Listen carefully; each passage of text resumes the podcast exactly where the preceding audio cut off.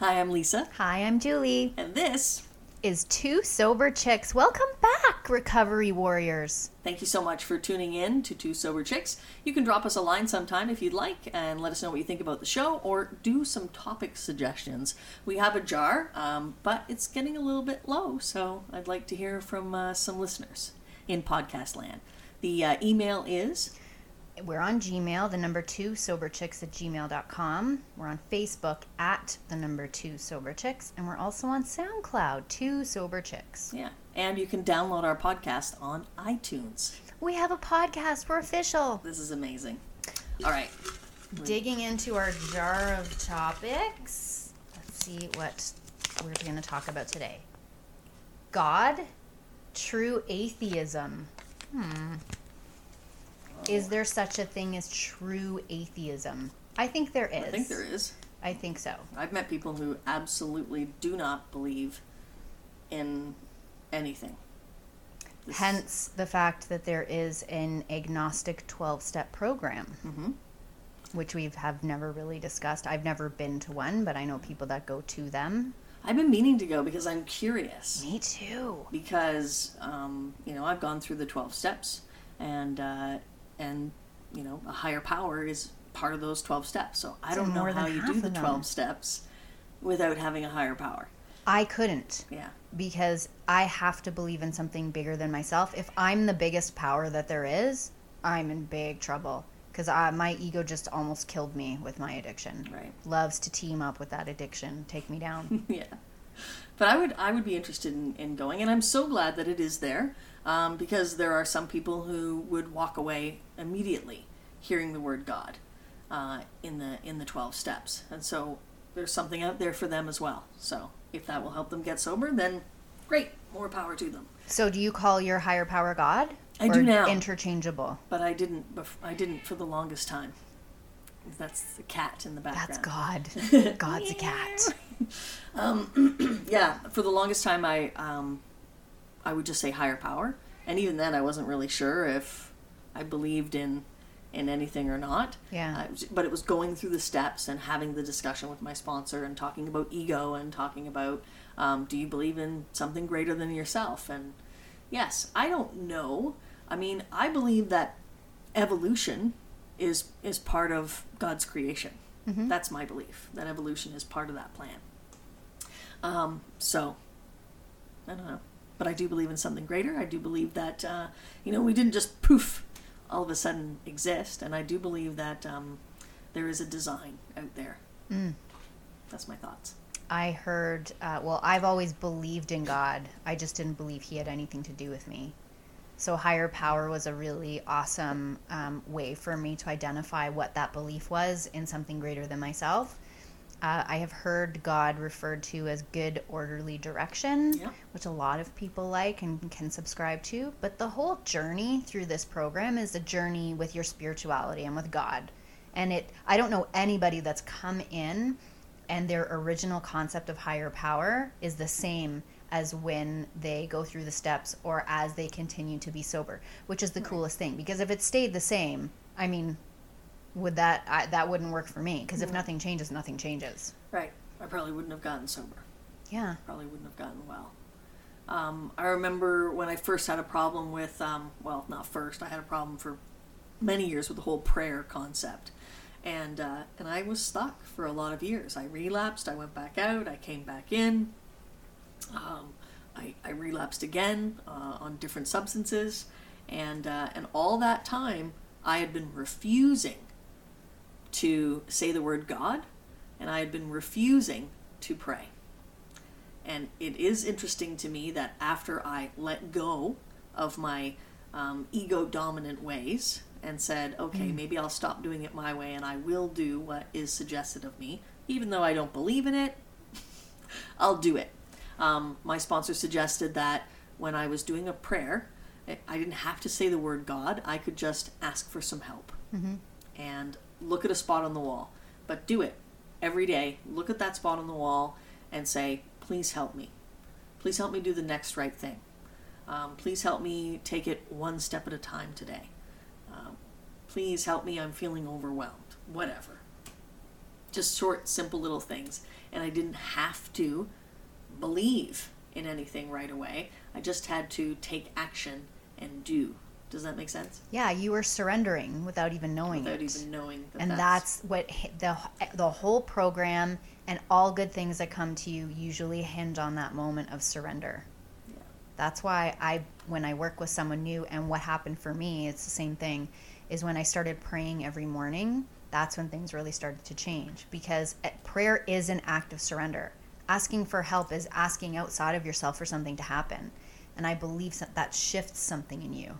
And for me, once my concept of higher power changed to God, that's when everything changed for me. And that's when new power started to flow in because it's a hard concept to understand until you experience it. And so much of the program is hard to put into words because it's a spiritual thing. So it's about an experience. Um, I don't even remember what I was going to say about that.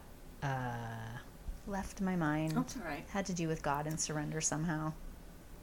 I remember when I first came into the program and I saw a slogan on the wall and it had the word God in it. I really got angry, and uh, and I was one of those people who said they said it wasn't a religious program. Oh, me too. There's the word God. A whole bunch of liars just lying to me constantly. And then, you know, my sponsor did point out that it was a program that was developed from another program that was developed in the 1800s um, by white Anglo Saxon men, right? Mm-hmm. And the, what was the group called? Oxford. The Oxford group. And, um, and that, you know, a lot of the men in Bill's circle, they were Christians. Um, but the reason it's important to uh, say that it's a, not a religious program, it's a spiritual one, is because there are so many different uh, beliefs, right? People still believe in God, a God. They just have different names. They Yeah. have different beliefs. They have different practices, different um, philosophies. And we don't tell you what your God should be or how you should believe. That's the genius of the program. It's God as we understand Him individually. Right. That's why it's not religious. Religious is a very regulated, man made, ordered way of believing, specific ways of believing in order to achieve an end goal. And we just are, you know, and if God offends you and you don't like it, we're not going to force you to stay. You can leave. It's totally fine. Yeah. That's why we're not a cult. Yeah. People like to say it's a cult, but the difference is in a cult, they ask you to sleep with their leader, and they also don't want you to leave, neither of which we impose on people in a 12 step program. Yes. And I think they have access to your financial bank account or something like that too in cults. Um, and we don't. You know, there is a seventh tradition, but that's so that we can pay rent for where we hold our meetings and uh, and you don't have to. There were times when I was unemployed and I didn't have money. So I didn't put I didn't put anything in the basket when I went around, mm-hmm. and I felt a little bit guilty for a while. And then somebody said, "Do you do service?" Yeah, I do service. I set up chairs, or I make coffee, or I greet then that's your seventh. Then you're helping out. Yeah. And then when when I could help out, I'll put it. I'll put more in. Mm-hmm. So you know it depends. I had one sponsor one time say about the seventh tradition. Um, how much did you spend on a drink? I'm like, I don't know, five bucks. So you can't put five bucks in, in the basket. It's like, oh, mm. I love that. I was like, "Fi- five bucks every day. She's like, didn't you drink every day? Ah, double whammy. Yeah. What was the topic again? I have short term memory. God. God. God. God and true atheism. Yeah. Yeah. Well, I'm. I don't think I'm a true atheist. When I came in, I said that I was an atheist, or no, I said I was agnostic. And we have a whole chapter to agnostics in our big book, which Yeah. is so good. Yeah. And you know what else? I, I don't do the Lord's Prayer. There are some meetings that close with the Lord's Prayer, and I don't do it um, not because I'm trying to be defiant, because if there's anybody else in the room that is feeling uncomfortable, maybe um, you you're from your background is um, I don't know what Ju- Judaism or Islamic, uh, and you wouldn't say the Lord's Prayer. So I think if I'm standing there not saying it, then it might make that other person feel a little bit more comfortable, relaxed, and they can come up and talk to me. Yeah. And uh, but um, I used to be angry about the Lord's Prayer. Me too. Then I did some research on it. Emmett Fox. I read that book that Emmett Fox wrote, and um, and I found some good things from the Lord's Prayer that I really like. You know, um, just breaking it down into parts and not seeing it as something from religion, but how can I use this as a tool that helps me um, gain a good connection with my higher power. Mhm. It's just another way of asking for help, Yeah. the Lord's Prayer. Um, so I will say it privately on my own, but not not in a meeting. Yeah. I have a friend who left a group because he didn't want to say the Lord's Prayer. And that's totally up to him. And he went to a group where they say the Serenity Prayer. It's all I- good. I chose my group because they say the Serenity Prayer. and It's all my- good. Yeah, and you know what? I'm still sober today. Live and let live. That's right. Just let me do as I do, and you get to do what you get to do. I remember when I first met Julie, I used to call her the Jesus freak, and I wasn't wasn't sure if we were going to be friends or not. Um, but you were just you were always so glowing. You were just you know, um, and I thought I I want to get to know this person. There's something she has that I also want, and uh, and I'd be interested to know, you know, like how this works for her. So um, and it was about um, what am I trying to say? It was about letting go of judgment Mm.